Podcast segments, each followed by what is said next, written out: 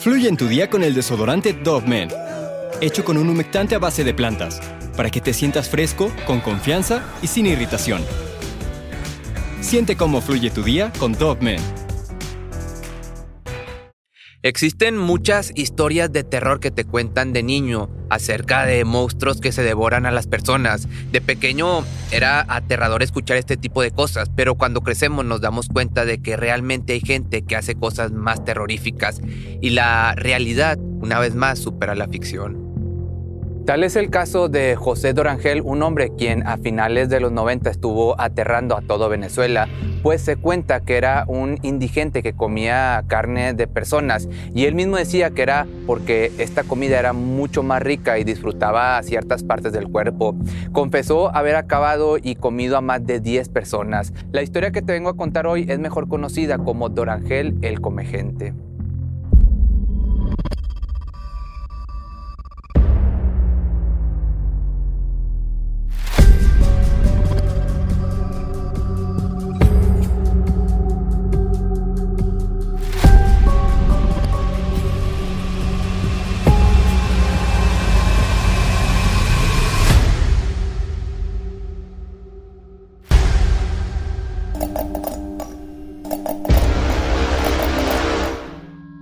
José Dorancel Vargas Petro, o como los medios de comunicación lo llamaron Dorangel, nació un 14 de mayo del año del 57 en una pequeña localidad de Venezuela llamada El Vigía. Su infancia fue marcada por la pobreza extrema en la que vivía. Era muy difícil conseguir comida y hasta tuvo que abandonar sus estudios a la edad de 10 años porque sus padres no podían seguir pagando su educación.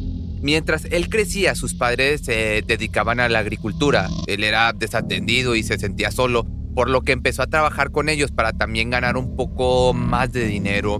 Con el paso del tiempo, la vida del granjero comenzó a aburrirle, así que decidió cambiar esta actividad a algo, digamos, con más adrenalina. Él mismo decía que disfrutaba de cometer pequeños crímenes y sentir cómo era que lo perseguían pero que nunca lo atrapaban se ganaba la vida robando gallinas y parte del ganado de los jefes de sus padres.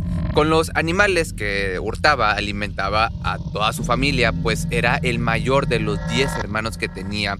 Todo iba muy bien hasta que en, hasta ese momento, hasta que la policía por fin logra atraparlo.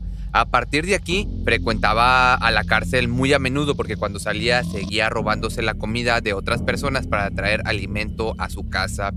Estos crímenes le causaron muchos problemas con sus padres, así que decidieron correrlo de la casa y le prohibieron volver a tener contacto con alguno de sus hermanos. Dorangel, ahora ya sin familia, sin techo y aparte sin comida, se volvió un indigente de la calle que vivía de las monedas que pedía. A pesar de no tener nada, se dice que era muy amable y atento con otras personas. Nunca llegó a molestar a nadie. Su pequeño hogar era un puente donde también vivía con otros dos hombres con quienes a veces compartía su comida o dinero, esto para poder sobrevivir. Pero un día el hambre lo atormentaba porque tenía semanas sin comer, así que la vía más fácil de tomar fue quitarle la vida a su compañero Cruz Baltasar Moreno para después hacerlo en pedazos y pues como te digo, comérselo. Mientras lo hacía, se dio cuenta de que la carne era demasiado exquisita y delicioso. No se arrepintió en ningún momento de haber quitado la vida a su amigo, porque dicen, obviamente no me consta, que sabe a carne de puerco.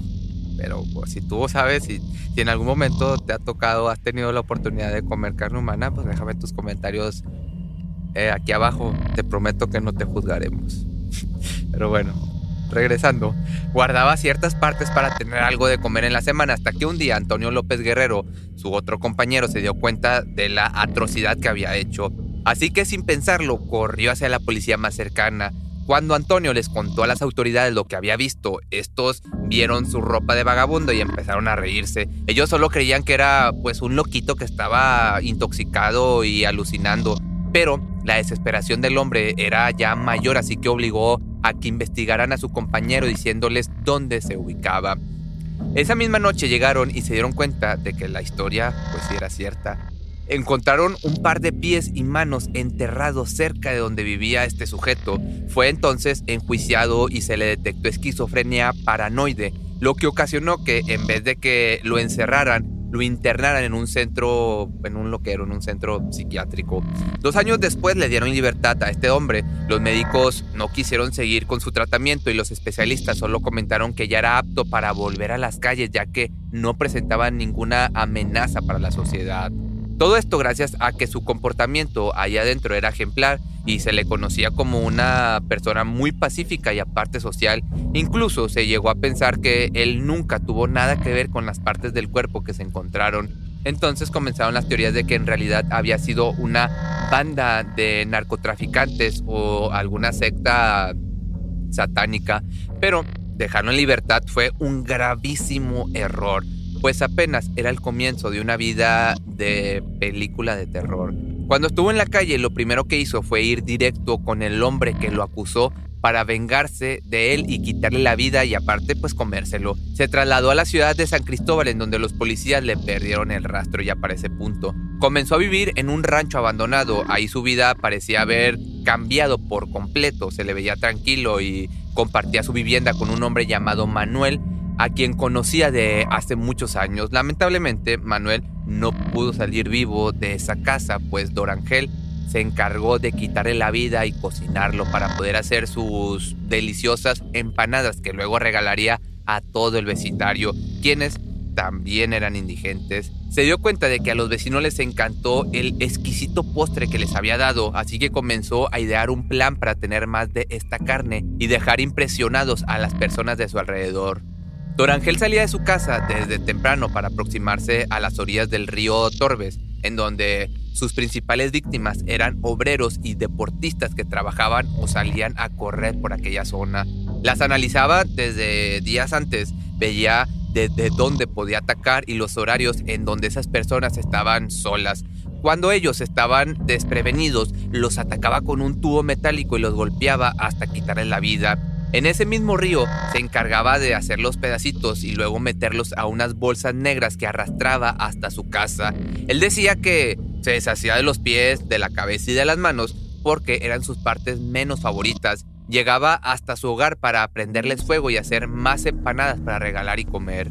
Este plan solo lo hacía una o dos veces por semana, pues al no tener congelador por ser bastante pobre, las partes de los cuerpos no podían mantenerse frescas, entonces él no quería desperdiciar nada y fue por lo que tomó la decisión de no atacar tan seguido. Gracias al de allá arriba, si ha tenido refri, hace una carnicería por completo.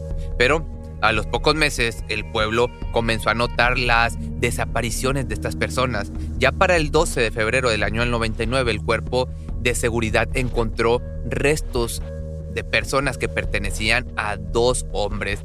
Al percatarse de esto, decidieron iniciar una búsqueda más profunda para encontrar las otras partes, pero lo único que pudieron descubrir fueron otros seis pedazos de hombres desconocidos. Ni la policía ni los ciudadanos sabían que en su ciudad había un caníbal suelto, por lo que todo esto se le adjudicó nuevamente a una banda de narcos y el río era un lugar en donde podían deshacerse de estos cuerpos. Pero esto no podía quedarse así. Los oficiales querían seguir investigando e investigando, aparte rastreando los lugares cercanos a este lugar, a este río, hasta que se dieron cuenta de que por esa zona vivía Dorangel, el hombre que anteriormente había sido acusado de canibalismo.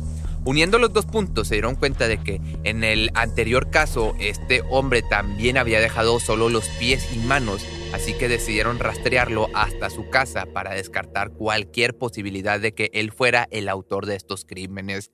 Cuando por fin llegaron a la casa improvisada de Dorangel, empezaron a hacer una investigación, pero ninguno de esos oficiales eh, esperaría todo lo que iban a encontrar ahí adentro. Al entrar a la casa encontraron diversas recetas y varios recipientes con partes de personas. Aparte, a un lado de la estufa estaban manos y pies tirados como señal de que esas partes del cuerpo no serían cocinadas.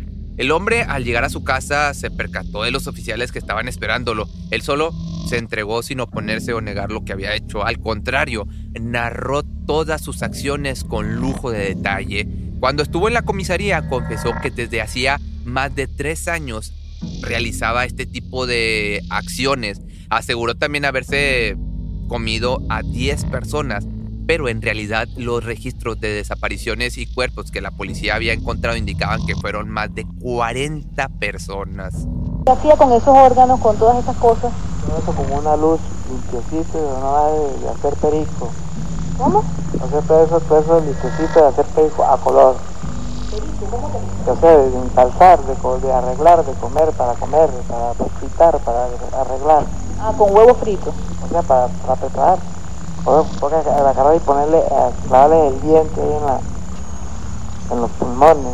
Dorangel dijo que nunca comió a un niño o a alguna mujer, pues eso sí le causaría un gran remordimiento, ya que nunca se atrevería a ponerle una mano encima a estos individuos. Era un especialista en el tema de la cocina, que testificó que no le gustaba comerse los pies ni manos porque le causaba una gran indigestión, pero que su parte favorita era el estómago y le encantaba hacer sopa con los ojos de sus víctimas.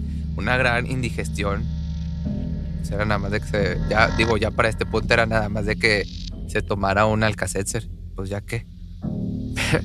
Pero bueno, el comegente, como ahora era conocido, fue trasladado a la cárcel de Santa Ana, pero tuvieron que cambiarlo de lugar porque los convictos tenían miedo de convivir con él. Entonces fue llevado a un centro de rehabilitación mental de Peribeca. Hoy en día salió de, esta, eh, de este lugar de la rehabilitación, pero fue nuevamente encerrado en la cárcel. Dorangel dice que considera la prisión como su hogar, tiene incluso varios amigos que hizo por su actitud positiva y buen comportamiento. También, gracias a que nunca ha dado problemas, su familia lo visita y le lleva postres.